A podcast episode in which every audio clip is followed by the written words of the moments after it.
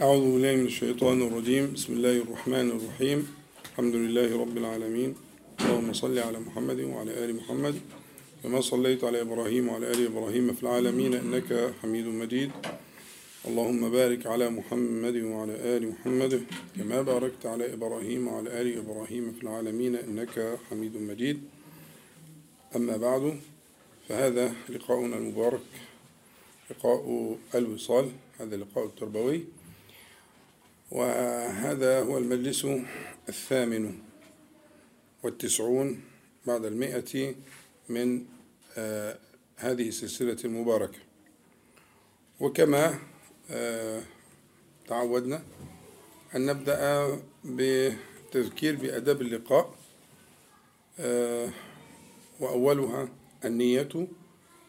وقد حملتك مرارا على حديث صحيح مسلم الذي ينبئ من اجتمعوا لذكر الله تبارك وتعالى بالعطايا الجزيلة، ثم بعد ذلك الاستخارة. وأكرر عليك أن تحافظ على الاستخارة في كل شأنك، في قليله وكثيره، ولا تترك هذا العمل النبوي المبارك. وهذا من من نصيحة النبي صلى الله عليه وسلم للأمة. النبي محمد صلى الله عليه وسلم حبيبنا ما ترك خيرا إلا ودل الأمة عليه، وما ترك شرا إلا وحذر الأمة منه صلى الله عليه وسلم. من أعظم أبواب الخير، من أعظم أبواب الخير إدمان الاستخارة، إذا صح التعبير، يعني أن يكون مدمنا للاستخارة. والدليل على كده ما فهمه الصحابة، الصحابة الكرام فهموا كده. عندنا في البخاري: كان يعلمنا الاستخارة في الأمور في الأمور كلها كما يعلمنا السورة من القرآن.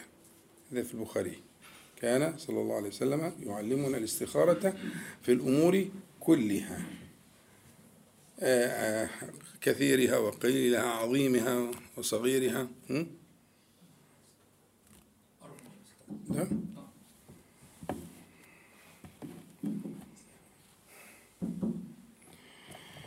كان صلى الله عليه وسلم يعلمنا الاستخارة في في الأمور كلها. كما التشبيه هنا لبيان القدر، كما يعلمنا السورة من القرآن، وأنتم تعلمون حرصه صلى الله عليه وسلم على تعليم القرآن.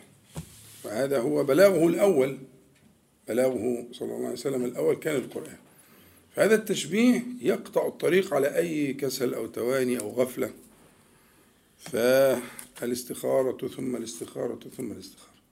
ومن أراد التفصيل في عدة تسجيلات فيها شرح الاستخارة حرف حرف، كلمة كلمة، ما ينبغي أن يرد على أن يرد على قلبك وأن تقصده إلى آخره.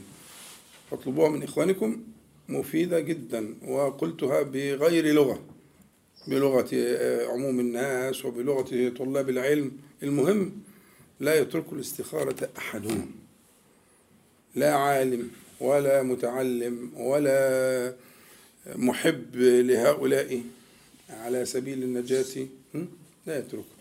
يبقى ده كان الأدب الثاني. والأدب الثالث أن يختم المجلس بما كان يختم به صلى الله عليه وسلم من الدعاء المبارك، وبكفارة المجلس. كفارة المجلس مهمة جدا. كل ما كان من الأخطاء والسقطات والغفلات وما يرد على قلبك مما لا يحبه الله تعالى، كل ذلك يبيضه ربك سبحانه وتعالى بكفارة المجلس. بهذا إيه آداب المجلس. الأمر الثاني كان من المراجعات اللي تفضل بها ولداي الحبيبان. والأمر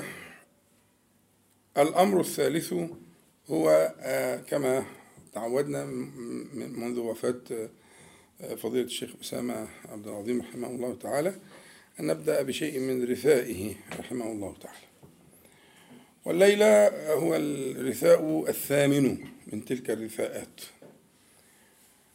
وأنبه إلى أنه صلى الله أنه رحمه الله تعالى كان يتأسى بخطى نبينا صلى الله عليه وسلم قدر طاقته، ويحرص على أن يعني أن يورث ذلك لطلابه.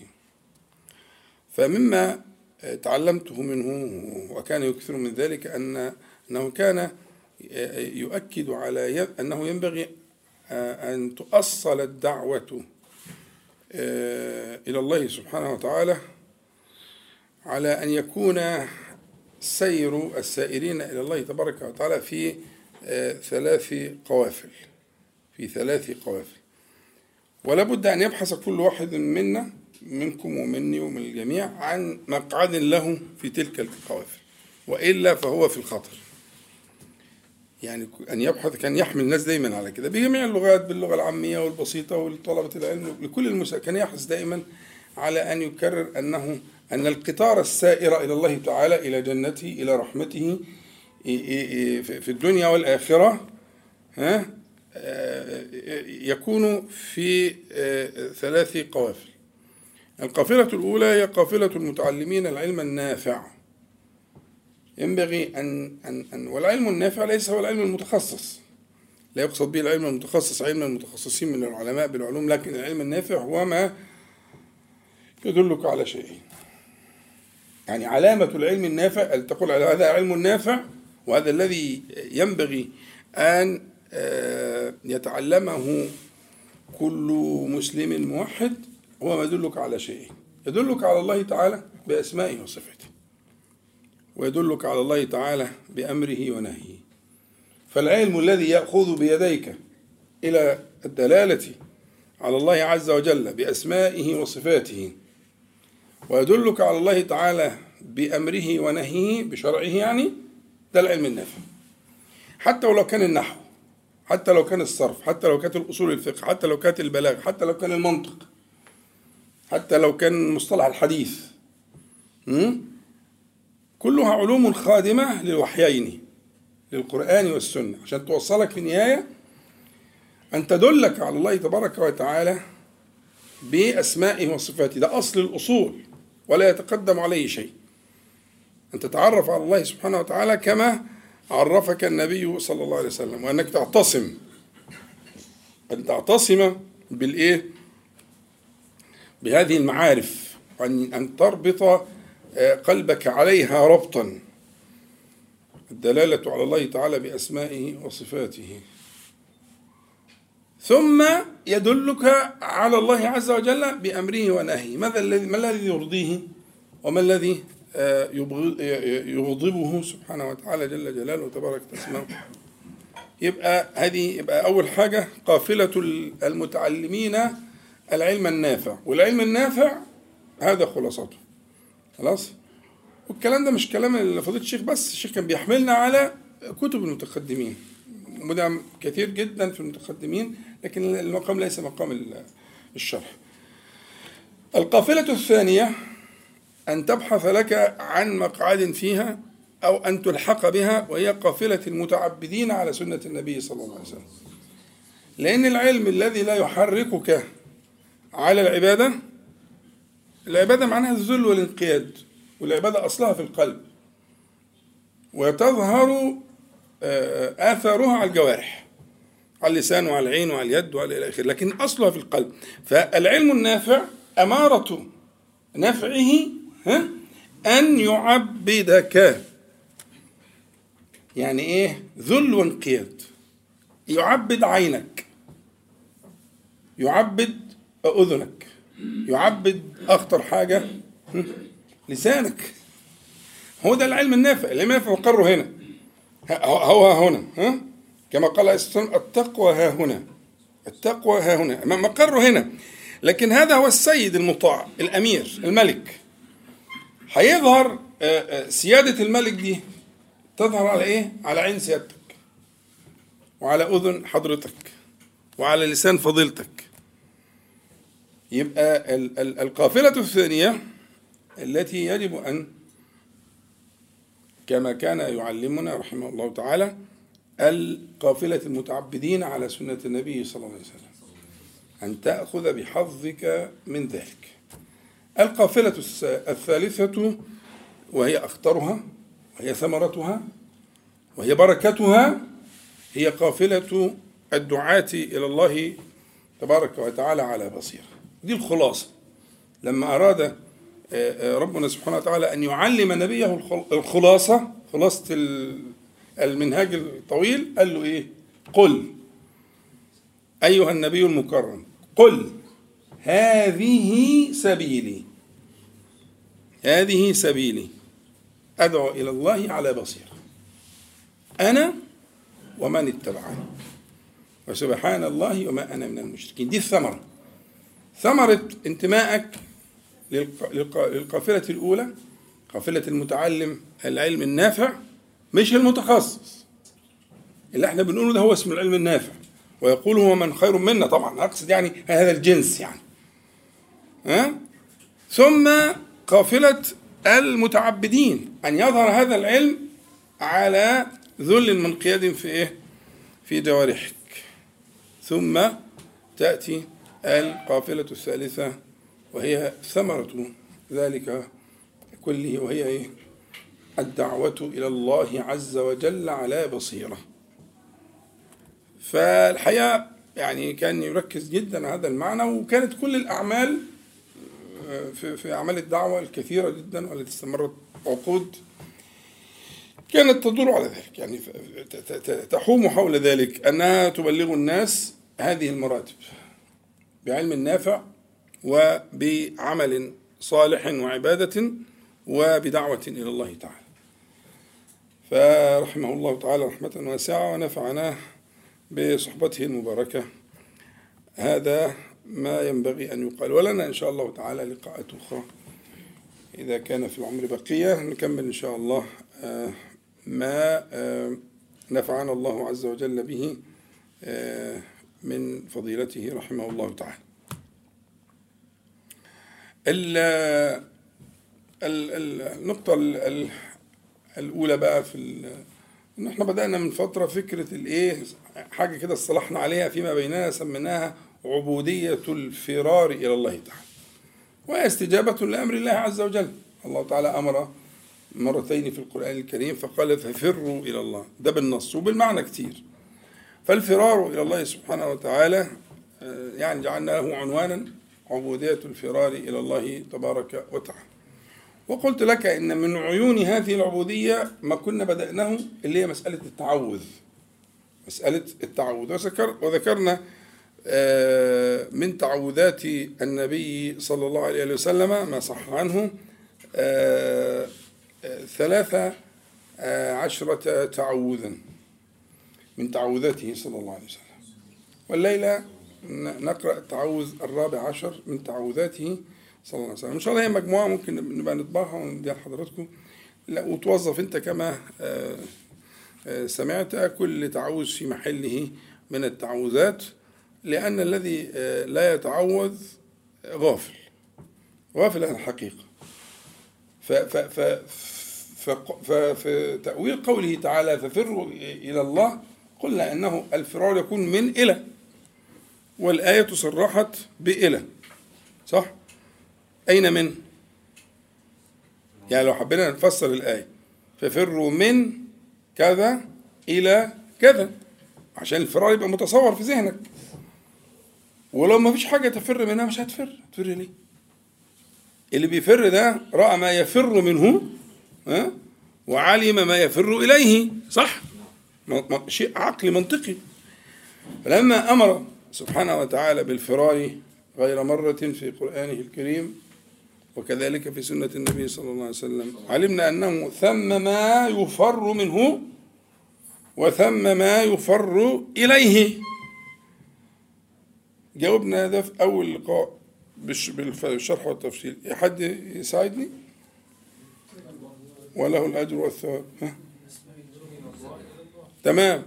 يفر من الله إلى الله، مزيد البسط، يفر من أسماء وصفات جلال الله عز وجل إلى أسماء وصفات جمال وإكرام الله تعالى، صح كده؟ حلو قوي. يبقى أنت لازم تستحضر كده، فاللي ما مش مستحضر كده في غفلة، لأن مقتضى الجلال موجود، مقتضى الجلال موجود، يعني القبض موجود وهو القابض الباسط، مظبوط؟ الذي لم يرى أن القبض منه هيضل، الذي لم يرى القبض من الله تعالى هيضل، لا، كل ما يأتيك من قبض، كل ما يأتيك من ضيق، كل ما يأتيك من كرب، كل ذلك إنما يدفعك إليه. وشرحنا ده بالتفصيل، ارجع بقى للمجلسين ثلاثة اللي فاتوا، مش عايز أكرر، حضراتكم أكيد مستحضرين المعنى. فإحنا قلنا من من من من أظهر مظاهر حصول المعنى ده التعوذ، وتعوذات النبي كثيرة جدا، وأكثر من التعوذ. ليه؟ عشان يدلك على هذا الطريق. ففي التعوذ أنت بتهرب من إله، من مقتضى جلال الله تعالى إلى مقتضى ها أيوه إكرام وجمال الله عز وجل، صح؟ حط القاعدة دي واكتبها في قلبك، اسمع كلامي، لأن مفيش نفس مفيش في كده. كل حياتك كده، خروجك ودخولك وعيالك وبيتك وشغلك وإخوانك ودعوتك وكل كل كل كل كده، وعلى المستوى العالمي والدولي والاجتماعي كله كده، كله مقتضى أسماء الله تعالى. اوعى تفهم غير كده، اوعى تفتكر ان في حاجه في الكون ده كله تخرج عن كونها ها من مقتضى اسماء الله تعالى وصفاته. ما تحب وما تكره، ما ترى وما لا ترى، ما تعلم وما لا تعلم، كل ذلك مقتضى اسمائه وصفاته جل جلاله. اتفقنا؟ صلوا على النبي عليه الصلاه والسلام. معنا حديث عن عثمان بن ابي العاص الثقفي رضي الله عنه إنه شكى للنبي عليه الصلاة والسلام وجعا يجده في جسده منذ أسلم. والحتة دي ممكن لو في وقت أبقى أشرحها لكم، إن فيها معنى مهم جدا. أحيانا يجي مع الخطوات المهمة في حياتك ها يجي نوع من البلاء، تبقى خطوة يعني موفقة وسديدة وبذلت فيها وإلى آخره، يكون معها نوع من البلاء سواء في البدن أو في غيره، فيك أو في من تحب. فأنا إن شاء الله ممكن لو في وقت، بس يعني مش عارف ظروفنا تسمح ولا لأ، نرجع لحكاية عثمان بن أبي العاص الثقفي، لأن هو قال له أنه يجد وجعا في جسده، بس ربطه بالزمان، قال منذ أسلم. فالفكرة دي موجودة، لأن الأعداء المتربصون ببني آدم كثر من الجن ومن غيرهم، تمام، ومن شياطين الإنس، أحيانا بيكونوا أضر من شياطين الجن. فهو منذ أسلم يجد وجعا في في في جسده، فاشتكى النبي عليه الصلاة والسلام ذلك، وهو قدر بنظره أن يربط ابتداء هذا الوجع بالإسلام. يعني قبل الإسلام ما كانش لا يشعر بوجع ولا شيء، لكن لما منذ أسلم بدأ معاه الإيه؟ فاشتكى النبي عليه الصلاة والسلام آه هذه الشكوى، فقال له النبي صلى الله عليه وسلم: ضع ضع ضع يدك على الذي تألم من جسدك، وقل بسم الله ثلاثا، وقل سبع مرات: أعوذ بعزة الله وقدرته من شر ما أجد وأحاذر، سبع مرات. يعني طبعا بقية الحديث ان هو اذهب اللهم به، تمام. فهو قال له ضع يدك، طبعا هتبقى يعني اليمنى غالبا، ده الاصل، ان يعني اطلقت هكذا تبقى اليمنى، على ما يؤلمك من جسدك، ايدك انت مش ايد حد تاني، يدك انت. بس استحضر معاني الالفاظ دي. تقول بسم الله بسم الله ثلاثا، ثم تقول سبع مرات: أعوذ بعزة الله وقدرته من شر ما أجد وأحاذر. حفظتوها؟ سهلة. بسم الله ثلاثا، أعوذ، شرحناها كتير، بعزة الله وقدرته بحاجتين، من شر ما أجد وأحاذر، برضه حاجتين، أجد حاجة وأحاذر حاجة، والعزة حاجة والقدرة حاجة، تمام؟ فأنت تعوذت، تعوذت زي ما شرحناها كتير جدا، كأنك يعني تدخله في الإيه؟ في الحصن. فيراك عدوك ولا يصل إليك. ده معنى التعوذ. وارجع للمعنى الاشتقاقي والشرح اللي قلناه في الأول، نفس الفكرة. يبقى أنت كده دخلت في حصن أنت شايفه هو شايفك، أو هو شايفك أكتر ما أنت شايفه، بس مش قادر يوصل لك. ليه أنت دخلت في الحصن الحصين؟ في حصن الله تعالى. طيب احنا قلنا من صفات جلاله إلى صفات إيه؟ إكرامه وجماله، صح؟ طب فين هنا يا عم الجلال؟ يلا حد يساعدني. فين الجلال هنا اللي انت طبعا عزة وال وال وال والقدرة دول من من إكرام الله تعالى، أنت دخلت في في العافية. فين الجلال؟ أعوذ بعزة الله وقدرته من قال شر ما أجد وأحاذر. فين الجلال؟ احنا اتفقنا إن كل كل أنواع التعوذات وكل أنواع عبودية الفرار مبناها على كده. ما فهمتش اسأل، لأن مهم جدا أن تستحضر هو أنت بتفر من إيه ورايح في إيه. ما عجبكش كده يبقى أنت ما فهمتش الفكرة. هي هي عبوديتها في كده، إنك لما بتلجأ إلى الله تعالى أنت بتلجأ من إيه؟ بقول لك أنا أنا بدعي إنك بتلجأ من الله تعالى إلى الله تعالى، فكده مش هتشوف حاجة في الكون إلا منه، صح؟ الضيق منه والسعة منه، البسط منه والقبض منه، ها؟ صل... سبحانه وتعالى، صح يا شباب؟ صلوا على النبي عليه الصلاة والسلام. جميل جدا. فأنا لما أعمل زي ما عثمان بن العاص وأحط إيدي على الحتة اللي بتوجعني، على فكرة ليا قصة ممكن أحكيها لكم شخصية في الموضوع ده. أول مرة الحديث ده حصل، قصة لطيفة كده بس إن شاء الله نقولها في وقتها. فحط إيدك وأنت حاطط إيدك بت... أنت بت... بتهرب من حاجة لحاجة. قول يا محمد ايه الحاجه اللي بتهرب منها؟ ايوه انت. لا اقعد الله يسترك، هتخلينا اقف انا كمان نقف مع بعض. ها ها تتعوذ من صفات الجلال. فين الجلال؟ اسم الله من شر من شر ما اجد. فين الجلال؟ ها الله عز وجل الذي خلق المرض. الله يفتح عليك، الله يفتح عليك. يعني ما يؤلمك هو منه، ما يؤلم قلبك منه، الغم اللي انت فيه منه، الكرب اللي انت فيه منه، الهم اللي انت شايله على بكرة وبعد بكرة وبعد بعد بكرة منه. أول أول تصحيح في السير هو ده. فكرة انك انت شايف الفرج عنده بس، ده نص الطريق، ما حققتش الغرض. انت شايف الفرج من عنده، صح، بس لازم تشوف ان الضيق من عنده. طب بتضيع عليه يا رب ليه؟ عشان تذهبوا اليه. انما ضيق ليحملك اليه. فبداية التصحيح القضية انك انت تستحضر في كل ما تجد وتحاذر، سواء في بدنك او في غير بدنك، ها؟ ان ذلك منه،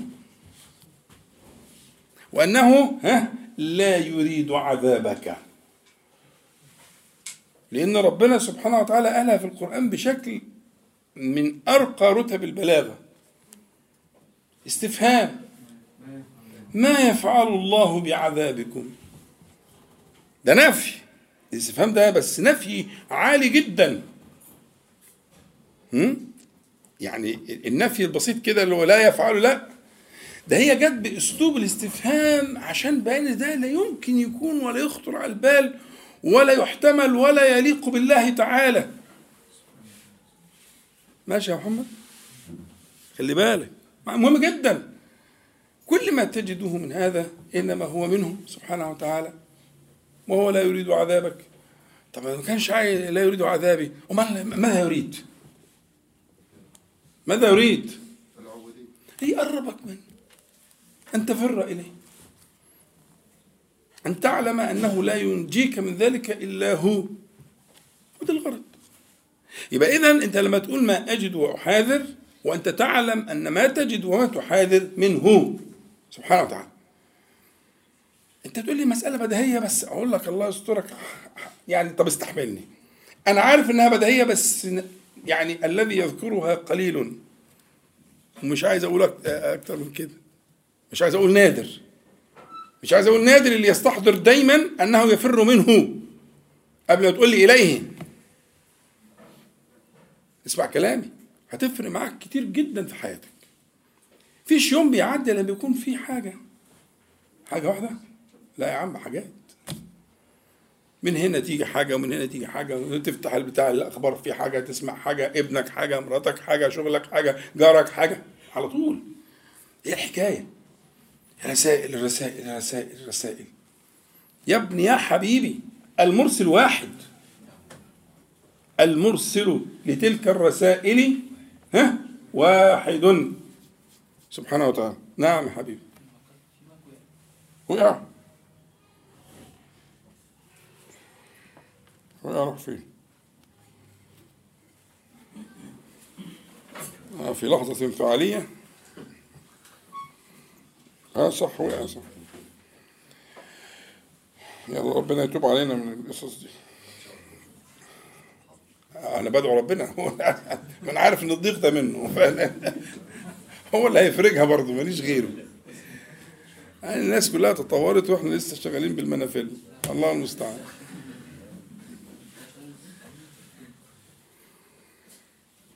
خدت بالك من الفكرة دي؟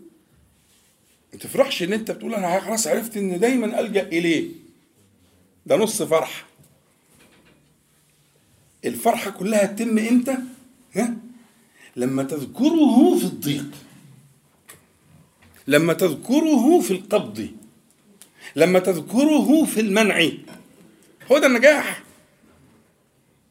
ده نجاح التعبد. مش انت متعبد عشان انت عرفت مالكش غيره والفرج عنده، صح، بس ده نص الطريق. لا يكتمل هذا الطريق إليه سبحانه وتعالى إلا إذا استحضرت ذلك وكنت راضيا بذلك. ما تقولوش ليه يا رب كده، ومش لازم بلسانك، لأن ممكن ليه يا رب دي ما تبقاش باللسان، صح، تبقى بالحال بالقلب. هو ليه عملت فيها كده؟ مش معنى أنا.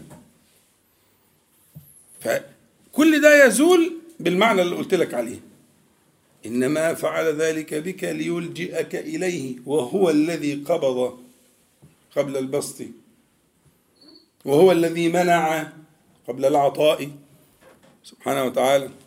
خدت بالك؟ تمام. إن شاء الله مش هطول عليكم عشان إحنا يعني نلتزم بالوقت. ألفاظ الحديث جميلة وسهلة وأنتم حفظتوها. بسم الله ثلاثا. بسم الله بقى جر ومجرور، مظبوط، يعني بالله، واسم دي جت تفخيم يعني، لكن هي بالله جر ومجرور. احنا اتفقنا ان اي جر مجرور في كلام العرب لازم يكون حاجه يتعلق بها. تقدر انت ايه؟ يلا يعني ايه بالله؟ بسم الله، ايه اللي بالله؟ ما بالله دي مش مذكوره، وطبعا عدم ذكرها الحذف هنا فيه قيمه كبيره جدا، امم في في قيمه كبيره. الحذف من من فوائده الايه؟ السعه. الذكر بيضيق، الحذف بيوسع، صح؟ فتقول بالله أو بسم الله، ممكن تقولي أستشفي بسم الله، صح، أستعين بسم الله، ماشي، أستدفع بسم الله، ألجأ بسم الله، قول زي ما أنت عايز. تقديرات لا نهاية لها في مقام العبودية، فاتحذفت، وأنت تقدر كده. فلما تحط إيدك اليمين على الجزء اللي بقلبك وتقول بسم الله ثلاث مرات، فاتتك في الأولانية ما تفوتكش في الثانية، فاتتك في الثانية ما تفوتكش في الثالثة، تفوتني إيه يا مولانا؟ ما يفوتكش المتعلق الذي يتعلق به الجر والمجرور. ولو كنت مستحضر يبقى في أول حاجة بتجيب حاجة متعلق، وفي تاني حاجة دي متعلق تاني، وتالت حاجة دي متعلق تالت.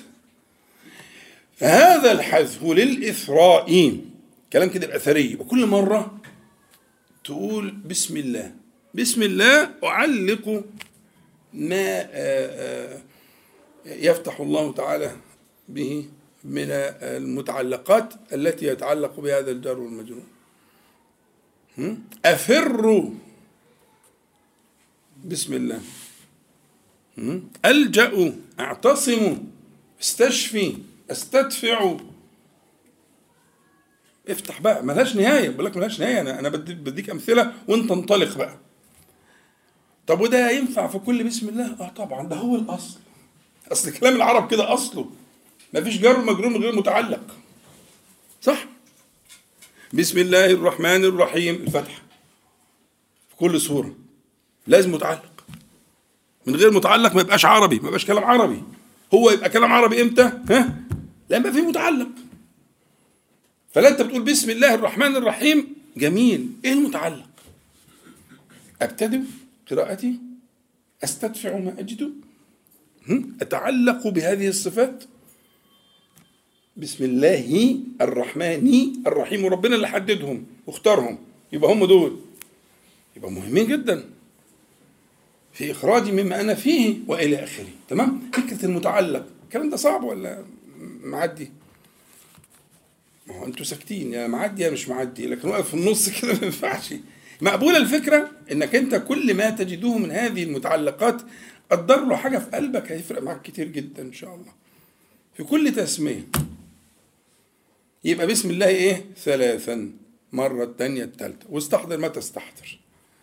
ثم يقول سبع مرات، والسبعة رقم فيه سر ما تسألنيش عنه لأن أنا ما أعرفوش، لكن اللي أنا متأكد منه وأقطع به أن هذا العدد فيه سر. واحكي بقى، وسبع سماوات وأراضين، وحكاية طويلة ملهاش أول من آخر، بس ما خصنيش قوي. لكن أنا الإبهام في السر مطلوب. فاهمين دي؟ الإبهام الإبهام في السر مطلوب عشان يضلوا سر ويضلوا بهاء السر. فالأشياء اللي هي جاءت على سبع مرات أو المخلوقات اللي كانت على سبع إلى آخره، هذه فيها سر. فتقول سبع مرات: أعوذ بعزة الله وقدرته من شر ما أجد وأحاذر. خمس حاجات. أعوذ شرحناها كتير قوي. خلاص؟ ارجع لها. ادخل في الكهف، ادخل في في العوذ، في الحماية. أعوذ ومضارع يعني إيه؟ ها؟ مضارع يعني إيه؟ حد يبرني. حال، ها؟ واستقبال. يعني أدخله الآن وأبقى. يبقى دي دي دي قيمة المضارع. أعوذ أدخله الآن وأبقى، مش أدخل وأخرج، مش هيطولني لا هو ولا قبيله، إنه يراكم هو قبيله من حيث لا ترونه. والله ما يقدر، أقسم بالله ما يقدر، يقين على الله ما يقدر، بس خش قبل ما يقدر. مش تسيبه عيثه في الأرض فسادا وفي قلبك ونفسك وأنت تتلم. لكن لو أنت فعلا أحسنت الدخول في كهف العوذ، الله ما يطولك أبدا، بالنص القطعي القرآن والسنة والأدلة كتير، ولعلي قلت الكلام ده قبل كده في معنى العوذ. فهمتني؟ يبقى أعوذ الآن وغدا ودائما، ده المضارعة اللي في المسألة. أعوذ بكذا، أعوذ، الاثنين دول صفات من صفات الله تبارك وتعالى وأسماء من أسماء الله تعالى، العزة والقدرة، عزيز والقدير وأخيرا. ما, ما حاجة واضحة جدا. بس ليه ليه العزة والقدرة؟ بعزة الله وقدرته، وهل لها علاقة بأجد وأحاذر؟ اتنين واتنين، صح؟ ما هو في أعوذ بكرم الله مثلا، أعوذ بعفو الله، حاجات كلها جميلة. لا، النبي عليه الصلاة والسلام الذي يدلك على على شفائك اختار اسمين، جاب المصادر بتاعته، العزة والقدرة. فأنت هتدخل كهف العزة وكهف القدرة. ليه بقى كهف العزة وكهف القدرة؟ كهف العزة للمنع، لأن العزة منع، يبقى العزة تمنع، فالعزيز في منع. مظبوط؟ ومعنى الاشتقاق أظن شرحته قبل كده، فيها معنى المنع، ما لا يدرك. يبقى في كهف العزة أنت فيه، ها قول بقى معايا، ها، منع. وكهف القدرة أنت في كهف المداواة، يقدر على دفع ما تجد ويقدر على ما كان، فأنت بتدخل في هذا التعوذ في كهف المنعة وكهف المداواة. وده اللي رشح لنا المعنى ده أجد وأحاذر. نبت عليك، أجد دلوقتي وأحاذر إيه غدا بعد الآن. ففي اللي دلوقتي أنا عايز إيه المداواة، أنا عايز المداواة، وده في لف ونشر مشوش يعني مش مرتب، ما تسألش يعني إيه، مش مش مش مشكلة، أنا بقول اللي أعرفها بس. يوم تبيض وجوه وتسود وجوه فأما الذين، شفتوا خلاص بطلتوا أنتوا حول آل عمران، يوم تبيض وجوه وتسود وجوه فأما الذين، ده اسمه لف ونشر بس إيه مشوش، يعني اتغير الترتيب. تبيض الأول وبعدين تسود وبعدين في أما في النتيجة في المصير في الصيرورة بدأ النص الحكيم بالثاني قبل الأول. بيسموه إيه؟ لف ونشر مشوش. بس كده رضا اقفل على كده ومالكش دعوة. نوع من أنواع المظاهر الإيه؟ المنشطة للمستمع، للعقل المستمع. ولها أغراض أخرى بس هي أصلها كده. زي الالتفات في الكلام مثلا. الأصل فيه تنشيط السمع. امم الحمد لله، بسم الله الرحمن الرحيم، الحمد لله رب العالمين، الرحمن الرحيم، مالك يوم الدين، إياك. إياك دي لا تكون إلا للمخاطب، واللي فات كله آه لغير المخاطب، فيسموه التفات. التفات ده بي بي بيفوق، بيصحصح، بيجذب الانتباه، لكن في فوائد تانية طبعا جدا في المعنى. فهنا لما قال بعزة الله وقدرته بدأ بالموجود عشان ده اللي يهمك أكتر، اللي هو أجد. في ألم، في مغص، في حاجة وجعاك، فبدأ بأجد صلى الله عليه وسلم، وهي أقرب للإيه؟ إيه؟ آه لحال الإيه؟ القدرة، إنه يقدر على كشف ما أنت فيه ويقدر على إزالته. أجد وأحاذر يعني فيما يأتي من قبل الزمان، وأن يجعلني في في مناعته، أن يعزني، فهو العزيز، فأن يعزني. الأربع كلمات دول يخلصوا الدنيا كلها.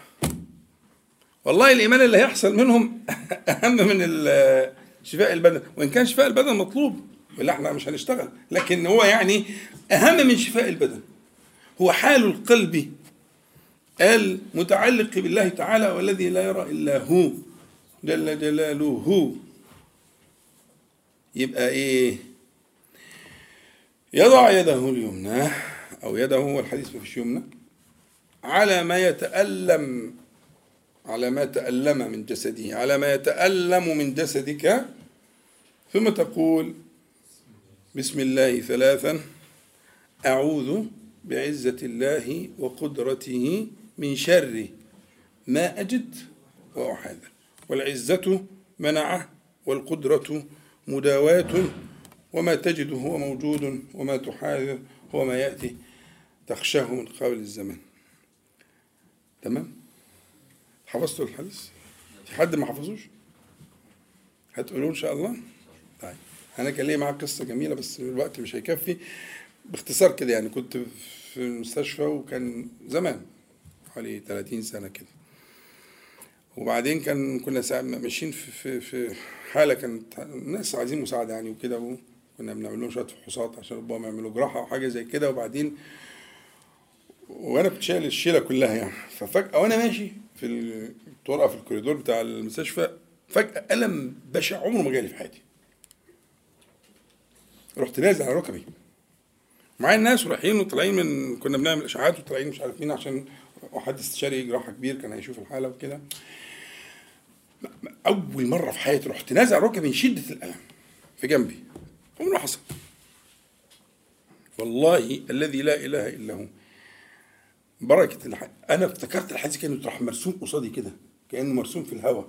اه والله كأن كلام النبي صلى الله عليه وسلم. أنا صعبان عليا جدا الناس ناس مساكين وحالة صعبة جدا وعايزين نلحق فلان استشاري كبير الله يرحمه رحمة واسعة من أكبر أساتذة الجراحة في العالم.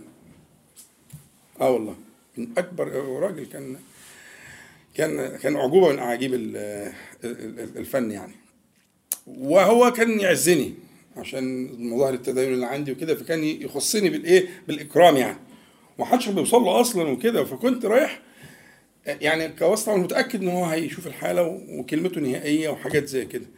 واحنا في الطرقه قبل ما نوصل سكينه اه والله، ورحت ايه نازل على ركبي في الارض. طبعا اللي معايا روحهم راحت عيني لان ده هم معاهم حاله بقت في حالتين دلوقتي وكده. لقيت الحديث اترسم قصاد عيني كده. طب انتم عملت لهم كده، ورحت حاطط ايدي اليمين على الجزء اللي هو عامل زي السكينه ده، والله هذا حصل. وقلت كده الثلاث مرات بسم الله ثلاثا. في المره السابعه بفضل الله سبحانه وتعالى ذهب كل شيء وقمت كما كنت بلا. وقعدت بعد كده عملت فحوصات وعملت سونار وعملت بلا ازرق وما ولم أجد شيئا البتته، ولكن حسيت ان المشوار ده كان عايز الايه الحته دي يعني، كان عايز يحسسني ان احنا ما حاسش ان انا بعمل حاجه وان الحاجه دي بتاعت ربنا وانه طب اقعد انا ماشي اقعد يلا هتعمل ايه؟ ده انت تتنفس مش قادر تتنفس. فجاتني رساله يعني يقعد واحد يعني برضه فرحان انه بيعمل حاجه كويسه وحاجه خير. لا عايز تفرح، عايز تفرح تفرح ايه؟ قل بفضل الله وبرحمته فبذلك فليفرح اياك. فخدت الدرس مظبوط ولجأت اليه هذا اللجوء وقلت الذكر الجميل ده ولا انساه كاني بكلمكم دلوقتي والمستحضر كل التفاصيل والالوان والشكل والمكان وكل حاجه. وفي اخر كلمه في المره السابعه قمت وكأن شيئا لم يكن. ده مش من كرامتي انا، ده من كرامه الايه الذكر، هذا الذكر المبارك كلام النبي صلى الله عليه وسلم. فان شاء الله نكون يعني حريصين على معنى فكره الايه الفرار الى الله تعالى. فما كان من وجع جاءني هو منه، وله غرض وله حكمه، مفيش اي فعل من افعال الله تعالى بغير حكمه. وصلت الرساله قوم يا عم توكل على الله، ايه المشكله طالما الرساله وصلت، طالما فهمت التسليطه اللي متسلطاها عليك مسلطاها عليك. مين اللي مسلطاها عليك؟ ما تقولش زوجتك، انا اقصد نفسك يعني. انت انت فهمت غلط اهو. هي متسلطه عليك التسليطه دي ليه؟ عشان ايه؟ عشان تفوق. اوعى تخلي الضمير ده على حد تاني، هو نفسك، انا اقصد نفسك يعني التي بيني وبينك. هي ايه هي هي متسلطه التسليطه السوداء دي ليه؟ يا عم افهم اللي مسلطها هو هو الذي يسلطه ولا يسلط غيره. وصلت انتهت، ما وصلتش يلا يا عم عيش بقى، عيش في التخبيط والترزيع والهبل اللي ما له اي معنى. هي ما يفعل الله بعذابكم ده كلامه مش كلامي. طب بقية الآية إيه؟ ها؟ شكرتم وآمنتم وكان الله شاكرا عليما. بس هي القصة كده، خلاصة الخلاصة الآية دي، خلاصة الخلاصة. وصلت الرسالة ما يفعلوا بعذابك أنت مسكين مش فاهم حاجة، إنما صنع ذلك ليبلغك شيئا ما. طب ما حصلش يبقى أنت لسه ما بلغتش، وأول ما تبلغ هيرفع يا عم وتنتهي القصة. صليتوا على النبي عليه الصلاة والسلام. طيب أنا إن شاء الله عشان مراعاة للوقت فإحنا هنكتفي على هذا المقدار إن شاء الله، ويعني فسحة قصيرة تعملوا حاجة تشربوها ولا حاجة، وإن شاء الله نجتمع بعد البتاع في الأسئلة والأوراق هنا هو لمن أراد. آه نبدأ في الأسئلة، وإذا كان في شيء تاني في حاجات تانية عندي كتير كنت عايز أتكلم فيها بس الوقت ما أسعفنيش يعني، فإن شاء الله تبقى نبدأ بالأسئلة وإذا كان في حاجة تنضاف تنضاف إن شاء الله. أقول قولي هذا وأستغفر الله العظيم لي ولكم. اللهم صل على محمد وانزلوا المقعد المقرب منك يوم القيامة. الحمد لله رب العالمين. اتفضل. بسم الله الرحمن الرحيم. الحمد لله رب العالمين اللهم صل على محمد وعلى آل محمد كما صليت على إبراهيم وعلى آل إبراهيم في العالمين إنك حميد مجيد. اللهم بارك على محمد وعلى آل محمد كما باركت على إبراهيم وعلى آل إبراهيم في العالمين إنك حميد مجيد. أما بعد، يعني عدد الأسئلة كبير، فنبدأ بالأسئلة مباشرة، ولعل الله سبحانه وتعالى أن ييسر لنا أن نجيب عنها كلها. أول سؤال: ما حكم المسابقات التي تطرح أحيانا أو تطرح أحيانا حيث يعرض مبلغ معين كجائزة مثلا مع الأخذ في الاعتبار عدم وجود تكاليف للاشتراك، وهل يدخل هذا تحت بند الميسر إن كانت هناك تكاليف الاشتراك؟ لا بأس بأن يكون في نوع من التسويق لتلك البضاعة، بشرط أن يكون الشيء لا يشترى منفصلا، لا يشترى بثمن منفصل. بمعنى طبعا التي لا, لا بذل للمال فيها مطلقا، دي لا شيء فيها، لا, لا تدفع فيها شيئا. مسابقة تنزل في وسيلة إعلام، تنزل في جريدة، تنزل في كذا، واللي يعمل كذا له كذا، والراعي فلان وفلان وشركة، لا بأس طالما المشترك لا يدفع مالا، لا بأس به. لكن النص الثاني من السؤال: إن كانت هناك تكاليف للاشتراك، إن لم تكن هذه التكاليف مقصودة للاشتراك فلا بأس بها. يعني إيه؟ صلى على النبي عليه الصلاة والسلام. يعني مثلا إزازة مياه غازية والغطاء بتاعها من جوه فيه رقم أو فيه شيء هيتم عليه سحب، الغطاء ده جزء لا يمكن الاستغناء عنه من هذه الزجاجة، وإلا الزجاجة مش مظبوط. فإذا وضع شيئا في غطاء الزجاجة، أنت لا تشتري الغطاء وتدفع ثمنا للغطاء، الغطاء ملوش ثمن، الغطاء داخل في ثمن الإيه؟ الزجاجة. فإذا صنع مسابقة في أرقام أو أكواد يضعها في الأغطية فلا بأس.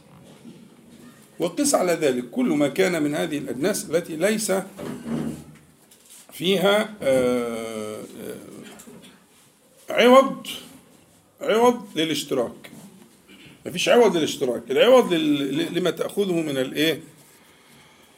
من المنفعة، الحاجة اللي هتاكلها هتشربها إلى آخره، فلا بأس، لا بأس إطلاقا. لكن إن كان في قسيمة معينة بتشتريها بثمن وتدخل بتلك القسيمة أو ذلك العقد الاشتراك، هذا حرام لا يجوز. لكن جريدة بتتباع، الجريدة فيها عشرين صفحة، وفي صفحة منها واضع مثلا مربع كده إذا ملأته وشاركت في السحب ومش عارف، لا بأس، لأن الجريدة ثمنها مثلا عارفش ثمنها كام دلوقتي، لكن أنا افترض ثمنها سين، يعني لا يدخل في ثمن الجريدة هذا الإعلان، جزء منها هي عدة صفحات، وهكذا قس على ذلك يعني. بس والله أعلم. دكتور ممكن أضيف حاجة؟ اتفضل. لعل السائل يقصد المسابقات اللي هي في الرياضة والحاجات اللي زي كده، كل واحد يحط خمسة جنيه ونجيب جايزة واللي يكسب ياخدها. لا، هو ده ده هو منفصل عن السلعة ومقصود. فاللي بيعملوا دول في كرة القدم أو في نحوه هذا من المقامرة، من المنهي عنها. لكن أنا الأمثلة ضربتها الأمثلة التي تجيز هذا الفعل لا شيء فيها، طالما لا يقصد لذاته، اللي هو الكوبون أو الرقم أو الكود لا يقصد لذاته، داخل في ضمن ثمن السلعة. أجد صعوبة في حمل الأولاد على التدين والصلاة في المسجد، فما العمل؟ العمل آه أصل وفرع. في حاجة؟ مش دكتور، في نفس المسألة بعد المحايك اللي محمد ذكرها، هو المسابقة اللي هي حاجة رياضية أو كده، هي مثلا مش بالنسبة في قصة الإزازة إن هو مثلا هو ده اشتراك هيدفعوه في عشان الدورة دورة الكورة اللي اتقالت اللي هتتعمل، وبعد كده بناء عليها هيتأجر مثلا الملاعب وهنجيب هدية وهنعمل وكده. يكسب في الدوره ديت هو اللي هياخد الهديه ديت. يعني الهديه دي من اشتراك المشتركين ولا من تبرع المتبرعين؟ لا من اشتراك. لا لا تجوز. اه الاشتراك يكون لتأجير الملعب وللإضاءة وللملابس وللكور وال... ماشي لا بأس أن نشترك جميعا في المستهلكات التي نستهلكها في الايه في الدورة. لكن إن إن شئت جائزة فتكون من المتبرعين، لتكون من أموال المشاركين المتنافسين. فإن كانت من أموال المشاركين المتنافسين ما يسر على طول قول واحد وليكم. حمل الأولاد على التدين والصلاة في المسجد في معاني مهمة. معنى الأول أن الذي يحمل هو الله مش أنت. نفس الكلام اللي قلناه في الدرس من شوية. هو اللي معصيهم عليك ربنا، واللي مخليهم بيتصرفوا بالشكل اللي أنت شايفه ده هو هو لا إله إلا هو. فأول حاجة تفقه المسألة بالشكل ده. دي مسألة قلبية بس في منتهى الأهمية، هي أصل المسألة. فإن فقهت ذلك نخش في الخطوة اللي بعديها. الخطوة اللي بعديها أن تلجأ إليه. وفي آيات في القرآن الكريم وأحاديث في السنة المطهرة فيها أدعية مخصصة لذلك، وإن شئت رجعنا. نهاية طول الشرح يعني. رب اجعلني مقيم الصلاة ومن ذريتي ربنا وتقبل دعاء. ربنا هب لنا من أزواجنا وذرياتنا قرة أعين واجعلنا للمتقين إلى آخره. كتير كتير مواضع كتير، وأنا حتى أعملهم في ملزمة كده وبقى اللي بيخربها بدهم للناس يعني. بفق بفق الآيات وفهم معانيها يعني. فيبقى أول حاجة اعتقادك أن الذي يهدي وأن الذي يضل هو الله مش حضرتك. تمام. الحاجة الثانية أن هذا استدعاء لك أن تقف ببابه وأن تتوسل إليه بخير ما يتوسل به إليه اللي هو القرآن والسنة. دي المسألة الثانية. المسألة الثالثة أن أنت وظيفتك ليست التوجيه. دي مصيبة كبيرة وليا فيها شرح مطول جدا في درس مستقل اسمه قرة أعين. وظيفة الآباء ليست توجيه. وظيفة الآباء الأولى هي الاكتشاف. تكتشف الولد أو البنت وتشوف ربنا مديك فيه إيه، إيه العطايا اللي موجودة فيه، إيه الميزات، إيه الخصائص، إيه كذا. ومفيش حد خالي. مش لازم كله يبقى مثلا قوي البنية أو شديد الذكاء أو ليس شرط. لكن ثم عطاء في هذا الولد حتى لو كان الضعف اللي فيه صورة من صور العطاء. فأنت وظيفتك أنك أنت تتعلم كيف تكتشف ما عندك من من العطاء، تكتشفه تعرف فيه إيه. وده علم وله قواعد وله أصول، وممكن يكون فيه مساعدة، ممكن حد يساعدك من المتخصصين يعني في التدريب على اكتشاف ما أودع الله سبحانه وتعالى في الأولاد. ثم بعد هذه المرحلة أنك تكتشف ما فيه، تبدأ في المساعدة فيما اكتشفته مش فيما تريده، وبينهم كما بين السماء والأرض. ما تريده دي حاجة تخصك وإياك أن تفعلها، لكن أن تدفعه فيما اكتشفته فيه، فيما وجدته فيه. فتقف جنبه وتساعده، وبرضه عايزة خبرة وعايزة علم، واسأل وتعلم. لكن أنت عايز تشوفه بشكل معين، طريقة معينة كده. طيب أبسط حاجة يقول لك يقول لك أنت اخترت التدين، سيبني اختار مثلا. يعني انت هو شايف جده مش كده غالبا يعني، ها غالبا شايف جده مش كده. يعني انت ابوك ما اجبركش على حاجه، انت بتجبرني انا ليه؟ سؤال منطقي عقلي منطقي. انا عايزك احسن، انا مش انت عايز. مش هينفع الكلام ده في حاجه.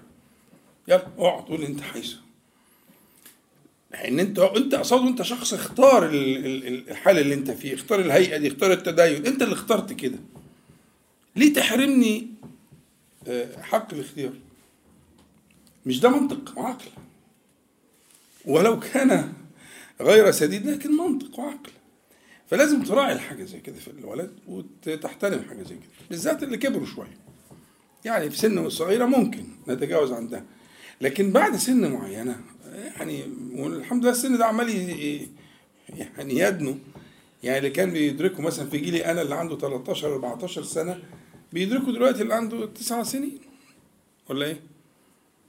يعني احنا جيلنا ما كانش كده، ولما تسمع من ابائنا احنا كان برضه وهكذا. والصح الصواب يعني انه ان تراعي ذلك والا تحمله حملا الترغيب في السن الكبير، يعني انه خلاص بقى تسع سنين عشر سنين حداشر سنه ترغيب وضرب المثل والى اخره. لكن الحمل وبعدين بقى تبتدي في جلد الذات وتبتدي في جلده هو كمان، طريق لا ينتهي. فالعمل انت بتقول فما العمل، قلت لك ثلاث حاجات، التزم بالثلاث حاجات دول ورجعنا. لان بصراحه بصراحه ما تزعلش مني، اللي عايز تغيير هو انت بالمف... بالفكر ده اللي عايز تغيير، وحضرتك انت اللي عايز تتغير، مفهومك وتقديرك للامور مش صحيح، ورؤيتك ل... لحكم الله تعالى في الخلق مش موجود. تمام؟ سيدنا الدكتور كنت عايز اسالك. اتفضل. مش الموضوع ده عامل لي اشكال شويه، موضوع اللي هو التجربه، اللي انت تنقل تجربتك لابنك في حاجه معينه، وان هو الابن عايز ياخد حريه الاختيار انه ياخدها دي التجربه بنفسه. ساعات في حاجات ما تنفعش فيها يعني انك تبقى عايز تسيبه، يعني تبقى حاجه مثلا لو جينا في جانب حاجات المضرات مثلا، مخدرات، سجاير، مش عارف ايه، خمره بتاع، اكيد مش هيكون تجربه عشان هو يشرب خمره عشان يتاكد ان انت لو قلت له ان دي وحشه انت ما خدتهاش، بس انت بتقول له دي وحشه وكذا وما تعملهاش، يقول لك انا عايز اخد التجربه بنفسي، او يعني سيبه وياخدها. فيعني برضه في نفس في باب الامر مثلا، يعني في انك تمر، فازاي يعني ايه حل الاشكاليه دي؟ لا، انا لما اقول تجربه في كلامي لما انطق مالي الكلام، لما اقول ان تتركه في التجربه حريه الاختيار يعني، لا انا قلت اختيار صوره التدين اللي انت اخترتها، هو شايف في صور اخرى للتدين. هو التدين ده فعل وترك، يعني هو عايز يعمل حاجات ويسيب. ايوه، بس مفيش حد متدين بيعمل اللي انت قلته من المخدرات والمسكرات، ودي مش ده مش تدين، ده فساد. لكن احنا بنتكلم على طريقه التدين، وهي دي المشكله اللي انا بواجهها في الواقع مع معظم المتدينين، ان هم عايزين اولادهم صور منهم او اكثر، ما عندهمش خيارات ثالثه، مفيش خيار. هنتكلم في السياسه، المنتقبه بتبقى عايزه بنتها تنتقب وهي لسه اول ما مش عارف بلغت ايه ومش عارف ايه بتاع، بس هي تختار، بس تلبس حاجه تستر شعرها وتزعق، مشكله مفيش مشكله. ده جمهور اهل الفقهاء على كده، جمهور الفقهاء من الائمه الاربعه على كده، لغايه ما هي تشتاق لهذا الفعل وتعمله اذا شاءت يعني. لكن نتفق على انها تستر شعرها وانها مش عارف ايه، ده حد تفهمه وتقبله، وانت اخترتي اللباس اللي انت لابساه ده. فكر، انا اقصد الاختيار في حدود، يعني مش اختيار بلا حدود، لا بحدود، يكون في حدود للاختيار، لانه هترتب على كده اضطرابات نفسيه، والعيادات مليانه، ما تزعلوش مني يعني، من المتدينين والمتدينات مليانه عن اخرها اضطرابات نفسيه، سببها الجهل بالاوليات دي. هتكون النتيجه ايه يعني؟ جزاك الله خيرا نورتي حياتي وخلاص، وتروح بقى لابسه وعامله وبتاع مش عارف ايه، وانتش الجو ده، تبقى ممثله بديع رائعه تاخد اوسكار، بعتها وبعت اللي جابوها. او العناد والشد والجذب والبتاع، ده وده عقل ده، لكن في حد نتفق عليه مفيش مشكله. لكن نفس صوره التدين اللي عندك واللي عندها واللي كذا، واحنا كده بقى تكونوا احسن مننا كمان، يا ريتنا كنا لقينا اللي يقول لنا، يا ريتنا مش عارف ايه، الكلام كله مالوش اي معنى اصلا. لكن لما احنا نجتهد ان نخلي عندهم قصد ونيه، ونحسسهم بحريه الاختيار في حدود معينه، لا تكون يعني هذه الحدود تعمل تماس مع المعاصي او اللي انت قلته كبائر او كبائر، لا طبعا. آه اذا كان كده فلينطلقوا ويختاروا، لأن العاقبة أنا جاي لكم المستقبل في منتهى السوء فوق ما تتصوروا، يعني فوق ما تتصوروا، وإحنا اللي بنحملهم على كده، على اللي يبقى له ظاهر وباطن وحقيقة ومش عارف إيه وكده، حكاية ملهاش لازمة خالص يعني. والله عجبك الكلام، عجبك عجبك شيء، أنا مستنيك في العيادة. صحيح؟ أقول لك الصراحة، عجبك الكلام، ما عجبك شيء، أنا في انتظارك، بس بعد فوات الأوان. وعندي بدل الحالة ألف. برضو الراجل ده متساهل. لا لا مش كده، مفيش أحسن من البيئة الإيمانية والجو الإيماني والإيه والقيام الليل والصلاة مش عارف إيه والحجاب إيه ولا إيه وإيه وعفاء اللحية إيه و... والنتيجة يقولنا بقى عنده سبعتاشر سنة تمنتاشر سنة، أو هي عندها سبعتاشر سنة تمنتاشر سنة، وعندها بلوى من بلاوي المساح، وساعتها بيرضوا بأقل أقل أقل القليل، بس بعد إيه؟ ولا تحين مندم ولا تحين مناص. عدت المسألة ولبسنا في الحيطة وجايبين بنعالج مشاكل. طب كان لازمته ايه؟ ما نتعلم احسن التربية والتوجيه. اه في حدود، بس الحدود دي مش اللي انت عاملها، انت عامل حدود ضيقة جدا اللي انت وصلت لها بعد اختيارات طويلة وعمر طويل والى اخره. وصلت لاختياراتك دي، ليه تكون هي اللي اختارت الحدود؟ في حدود اوسع من كده بكتير. اتعلم، اسأل، افهم. انت مثلا اتعلمت في مدرسة فقهية ترى شيئا معينا مضيقا لل... يعني مثلا في مجموعة درس رياض الصالحات اتطرحت قضية اللباس الاسود، السواد في اللبس، يعني ينفع واحدة تلبس اخضر غامق ولا بني مش عارف ايه، حاجات زي كده يعني. اسئلة جت كده، قلت لهم اه ايه المشكلة؟ هو شرط اللباس اللي يكون يعني له شروط من اهم من من انها ما يكونش يعني ملفت للنظر او جذاب او كده يعني، لكن لا بأس مفيش مشكلة. فطبعا ايه، فوجئت بقى بالايه، بالثقافة الجميلة اللي هي سيل جرار على حدائق الازهار وجم عملوا معايا شغل يا مدرسة. طب انتوا يعني رأيكم ايه في الشيخ عبد العزيز بن باز رحمه الله؟ اه بس انا كده وقعت، ماشي زي الفل.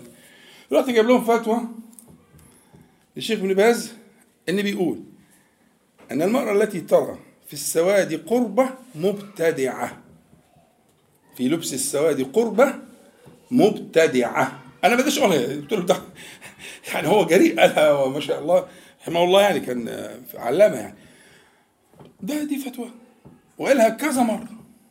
السواد قربة، هي ترى في السواد قربة من الله تعالى. اذا كان اللي خير مني ومنها ومن الناس كلها لبسوا الوان، طافت عائشة بثياب حمراء في الصحيح، ايه المشكلة؟ انتوا اللي مساكين. دي حاجة اسمها حاجة بيئية، بيئة.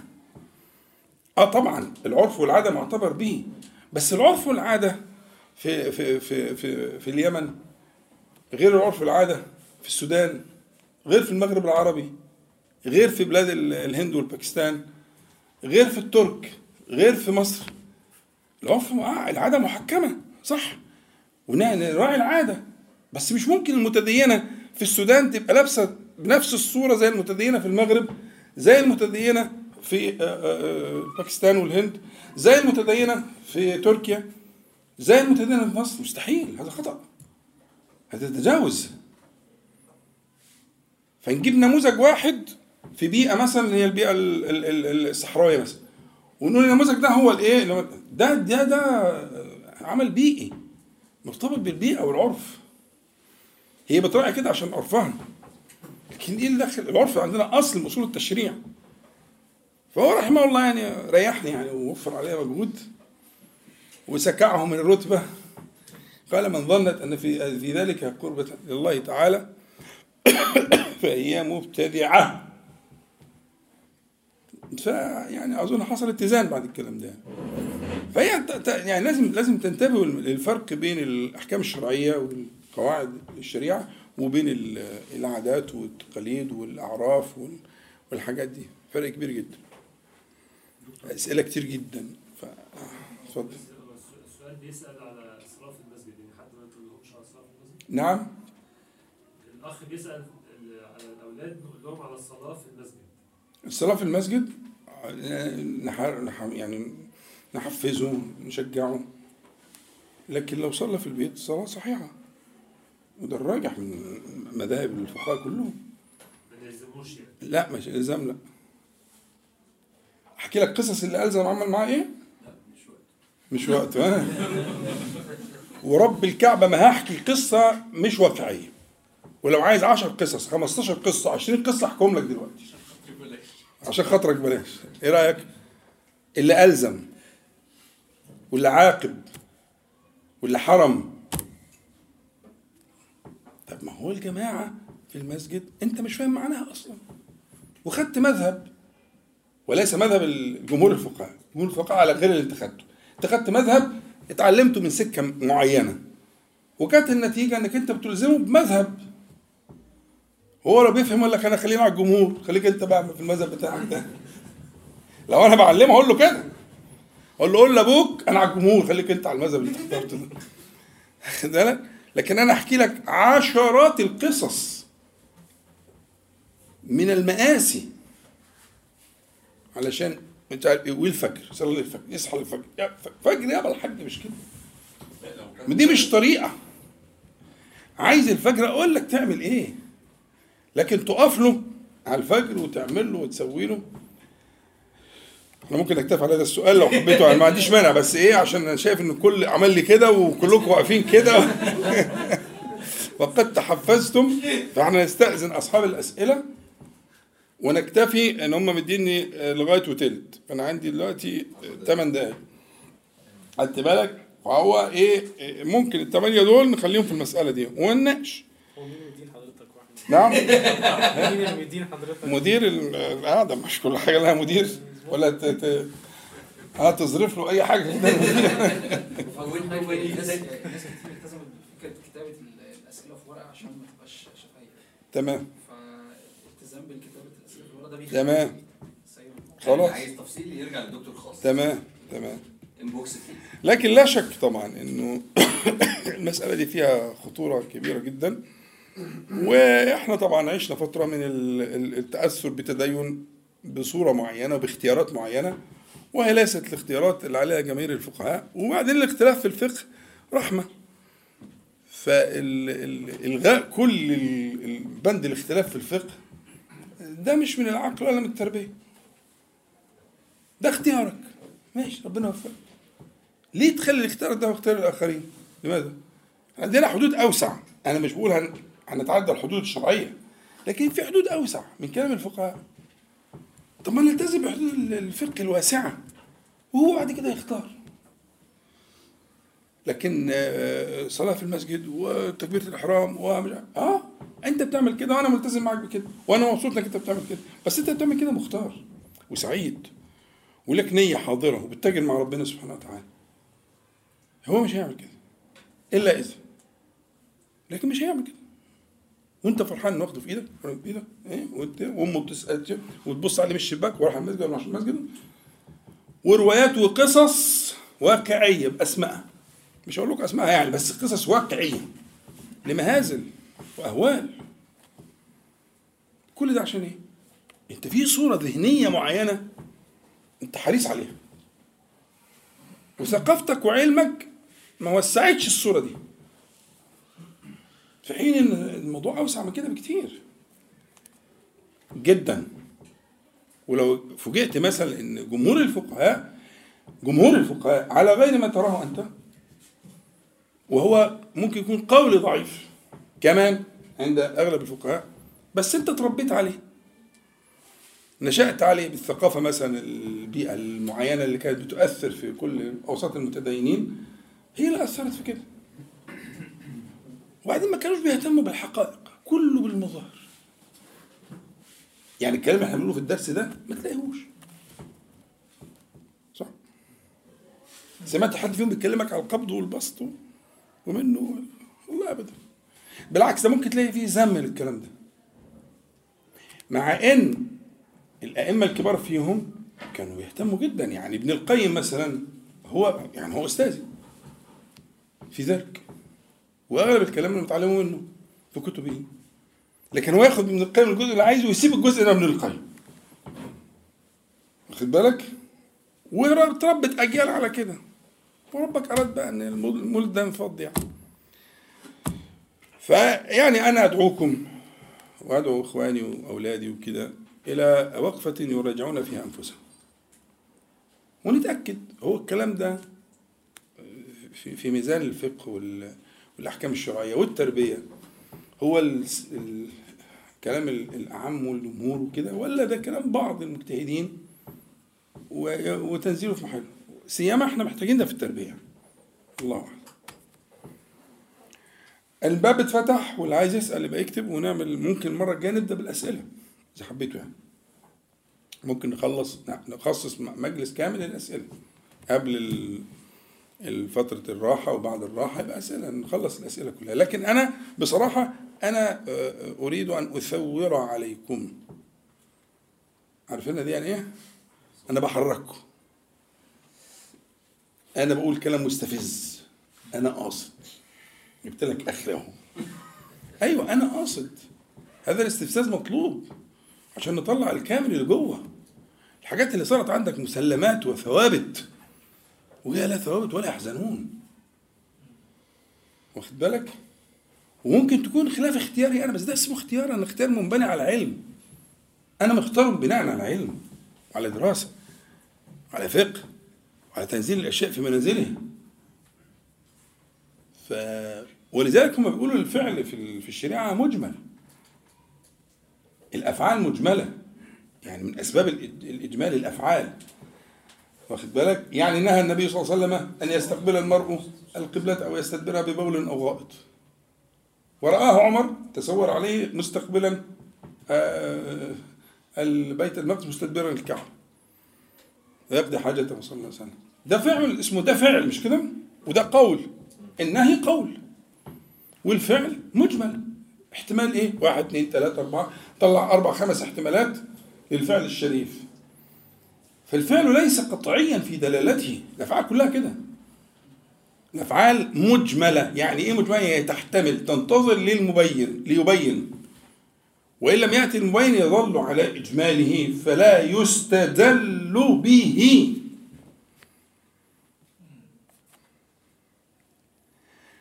أعتقد حاجة لطيفة كده نخلص منها. الحديث الصحيح أم المؤمنين بتقول إيه؟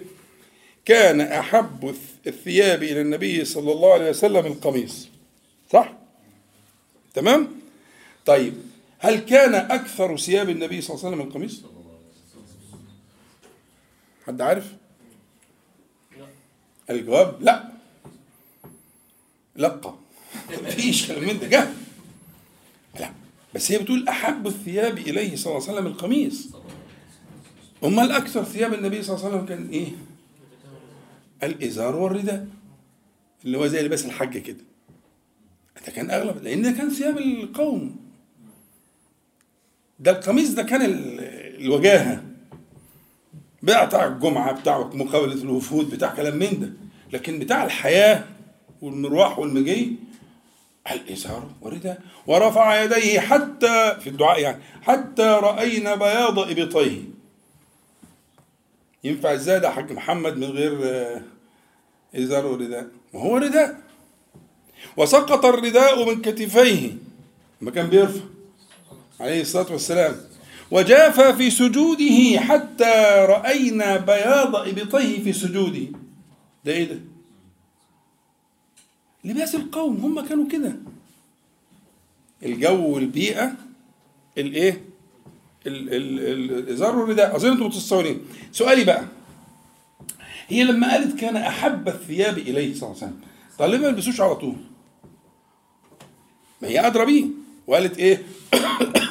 احب الثياب اليه صلى الله عليه وسلم، مش كده؟ طب ليه ما يلبسوش على طول طالما احب الثياب اليه وهي عارفه كده وبتقول يحب يلبسه؟ طب لما يحب يلبسه مش هو ليه على طول لبسه؟ حاجه بيحبها، عنده. في جواب؟ فتحته على المسكو فتح. في جواب؟ ها؟ ايه الجواب؟ ايوه كده زي الناس، وخلي الحاجه الحلوه دي لوقت الجمعه، استقبال وفد، بتاع كلام من ده. فممكن يكون الشيء محبوب اليه لكن يلبس ما يلبسه الناس. لعموم الناس كلها لابسين الازار ده، هم ده السبب القومي، البيئه دي كده. ها؟ ويجي بقى في الصلاه يقول لك ستر العوره فاذا سجد، الحاجات دي انتوا مش متصورينها اصلا، لانه ما كان لباسهم كده اصلا. جعلت فيكم اللي ربنا اكرمه حج مثلا، ربنا يجمعنا يا رب جميعا. الشويه الواحد بيبقى محرم فيهم دول، ويقعدوا يومين ثلاثه اربعه محرم او اكتر اذا كان قارن ولا بتاع، بيبقى حالته ما يعلم بقى الا ربنا. يجي ينام يبقى خايف، يبقى قلقان وهو ينام، ويقوم مفزوز كده. يكون اصل هو لو البتاع طلع شويه، الازار طلع شويه ولا حاجه، ضاعت الدنيا. مش متعودين احنا على البتاع ده خالص، وبنبقى قاعدين الوقت اللي احنا محرمين فيه ما يعلم بينا الا ربنا. الواحد خايف ومش عارف ايه وحاجات زي كده، مش متعودين، مش مش بيئتنا، واخد بالك؟ فبالك بقى ناس عايشه حياتها كلها بالازار والرداء. الصحابه كانوا كده، والنبي عليه الصلاه والسلام كان كده، واحد منهم. والادله كتير في الكتاب والسنه، كتير كتير جدا جدا جدا، هو من قومه صلى الله عليه وسلم. لكن القاعده الشرعيه في الشريعه عندنا اسست ده، ان العرف والعاده عندنا في الشريعه اصل من اصول التشريع، يعني تستنبط منه الاحكام ما لم يخالف شرعا. يعني جعل العرف والعاده مصدر من مصادر التشريع. انت فاهم اللي بقوله ده؟ حاجه خطيره جدا.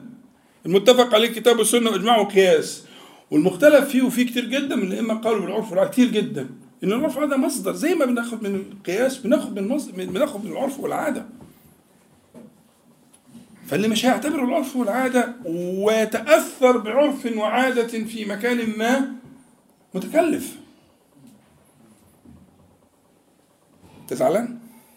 طيب متكلف، وقال وما انا من المتكلفين. وقال هو بقى داخل القران، قال هلك المتنطعون. تكلف التنطع ده سبب من اسباب الهلكه، واخدين بالكم يا شباب؟ فهو كان يلبس كما يلبسه قومه، ويأكل كما يأكل قومه صلى الله عليه وسلم. طب والباقيين؟ لا، كل واحد حسب العرف والعاده، والله اعلم. طيب احنا فتحنا الموضوع، الموضوع ده يستحق يعني انه ياخد حقه. وانا بصراحه زي ما قلت لكم يعني كان في قصد من نوع من الاستفزاز، يعني مقصود يعني انا استفزكم لاستخرج ما بكم، لان طبعا التاثر بشكل او باخر ووصلت الى حد للاسف المسلمات، بقت حتى غير قبل المناقشه. هذه الصور النمطيه من التدين صارت كانها مسلمات. لا، ليست كذلك، وبالدليل وبالكتاب وبالسنه وبكلام الفقهاء والائمه الاربعه و... و... وجمهور الفقهاء والى اخره. فان شاء الله يبقى عشان كده انتهى الوقت، انتهى الوقت ودقيقتين كمان، فنلتزم بالوقت الذي سمح لنا، وان شاء الله يبقى نبدا. فكروني المره الجايه نبدا ان شاء الله بالاسئله، خلي القعده كلها عصف ذهني بقى اسئله، وهيجيبوا لنا بتاع مايك متحول يبقى معاكم عشان تسمعوا، الناس تسمع اسئلتكم، لان الناس بتشتكي ما بيسمعوش كلام السائل. فان شاء الله هم وعدونا يجيبوا لنا بتاع زي ده كده يبقى معاكم، ويبقى بيدور واللي بيسال يتكلم، يبقى الناس كلها سامعه سؤاله، ويبقى حوار، نخليها مجلس عصف ذهني يعني. ماشي؟ موافقين ولا؟ اه يعني مجلس عصف ذهني، استخرج ما عندكم ونناقشه، والباب مفتوح تماما. وانا روحي رياضيه للغايه، ولا ازكي على الله نفسي. فعلا يا ما بزعلش يعني، خد راحتك، خبط زي ما انت عايز، وقول لي فلان بيقول وتعلان بيقوع، ولا في اشكال، مش عندي اشكال خالص. الواحد اللي هو باني موقفه على علم وفقه ونظر واستدلال وطول بحث بيبقى سعيد. المناقشه دايما تفيد، وانا اول المستفيدين. فجهزوا اسلحتكم لهذا اللقاء، وانا جاهز ان شاء الله، مستعد، واسعد الناس بيكم. ويكفيني سعاده ان نطلع المكنون ده، نطلع المكنون. أن ثقافة التدين التي سادت لعقود محتاجة الوقفة المراجعة، فتزيد التدين تدينا وتزيد الفقه فقها والقرب قربا. احنا عايزين كده، عايزين نغرضنا أن يزداد المرء قربا من الله تعالى وفقها في الوحي القرآن والسنة إن شاء الله. فالباب مفتوح، سنوا أسنانكم، جهزوا أسلحتكم، وكونوا جاهزين بالأسئلة ونتناقش، نفتح الموضوعات كلها، وإن شاء الله نخصص اللقاء القادم للأسئلة. بالنسبة لختمة الدهر أنا بستنبيه، مش هاخد ثواني يعني، أنا يعني ممكن أشرت إليها قبل كده المرة اللي فاتت أو اللي قبلها وما وضحتش. الختمة مفتوحة للجميع، من في ناس بعتوا لي عايزين ينضموا لختمة الدهر، مفتوحة. هي فكرة بنقسم القرآن من رمضان إلى رمضان في مجالس، مجلس أسبوعي واحد أنا بحضره مع الشباب، وبرضه بطريقة العصف الذهني دي والمناقشات بيختاروا عدد آيات، مثلا المقدار خمسين آية ولا أكتر ولا أقل، بيطلعوا مثلا في الأسئلة خمس أسئلة عشر أسئلة بنناقشهم وننتقل وهكذا. دي طريقة بيبقى أنت عندك في خلال الأسبوع كله حد معين، عدد معين ومش كتير من آيات القرآن الكريم، والمجلس بيبقى مجلس مبارك جدا. بس بيبقى اثناء الاسبوع بيبعتوا، هو عايزين بيجمعوا الاشياء دي كلها وبعتوها لي، ونقعد نناقش الايه الفقه في تلك الايات، هذا الجزء من سوره كذا وسوره كذا، واحنا لسه يعني في سوره التوبه يعني, يعني لم نجاوزها بعده، فاللي فاتوا ما فاتوش كتير يعني، اللي فاتوا ما فاتوش كتير، وان شاء الله ربنا يكرمنا ون ايه ونستكمل. فالباب مفتوح، واللي عايز يتواصل معايا وانا هديله رقم الاخ المسؤول عن تنسيق ختمه الدهر، ويبتدي القديم اذا كان عايز يتحصل عليه في طريقه، والجديد يبقى ماشي معانا اول باول ان شاء الله، واحنا مبطئين اول معدل عشان برضو ايه يلتحق من اراد ان يلتحق ان شاء الله تعالى. مشروع مبارك حبيت تعمله لنفسك مع حد تاني جميل جدا، مشروع مبارك جدا انك انت من رمضان لرمضان انت الختمه الثانيه بقى ان شاء الله هتبقى حاجه ثانيه، والثالثه والرابعه يبقى كل سنه، غير الختمه اللي هي ختمه التلاوه اللي هي بتختم القران كما قال عليه الصلاه والسلام اقرأ القران في شهر، وفي بعض الروايات في أربعين يعني في أربعين يوم، دي مسألة تانية. لكن الختمة دي ختمة جمالها في العصف الذهني والمناقشة والنقاط اللي بتقف عليها وبتعمل لك، وعين العدد قليل يعني، أنت في اليوم ممكن تقرأ لك عشر آيات أقل أكتر، فحاجة جميلة جدا يعني نهاية الأسبوع تكون قريت الإيه بتمعن. ما أنا بنصح ببعض التفاسير المبسطة والمتوسطة والموسعة، عندنا ثلاث مستويات، فبنصح إذا كنت هتبتدي يبقى اعمل كذا التفسير الفلاني والفلاني، إذا كنت متوسط يبقى ده، إذا كنت متوسع وجاوزت المرحلة دي فأنصحك بكذا وكذا. عندنا الثلاث مستويات، وهنا بنناقش وبن يعني الحمد لله بنتكلم بما يناسب جميع العقول، يعني مش مش كلام عالي قوي ولا كلام، لا الحمد لله بنحاول يكون الكلام مناسب للكل. فمرحبا بالجميع في ختمة الدهر، والطريقة التواصل معي شخصيا، من أراد يكتب على الواتس كده يقول لي أنا فلان وعايز أنضم للإيه لختمة الدهر، وأنا إن شاء الله أوصله بإذن الله. نسأل الله تعالى أن ينفعنا جميعا بما قلنا وما سمعنا، وأن يجعله حجة لنا لا علينا رب العالمين، وأن نعيذنا وإياكم وسائر إخواننا من المسلمين والمسلمات من شرور أنفسنا ومن سيئات أعمالنا ومن فتنة القول والعمل. اللهم صل على محمد وأنزله المقعد المقرب منك يوم القيامة.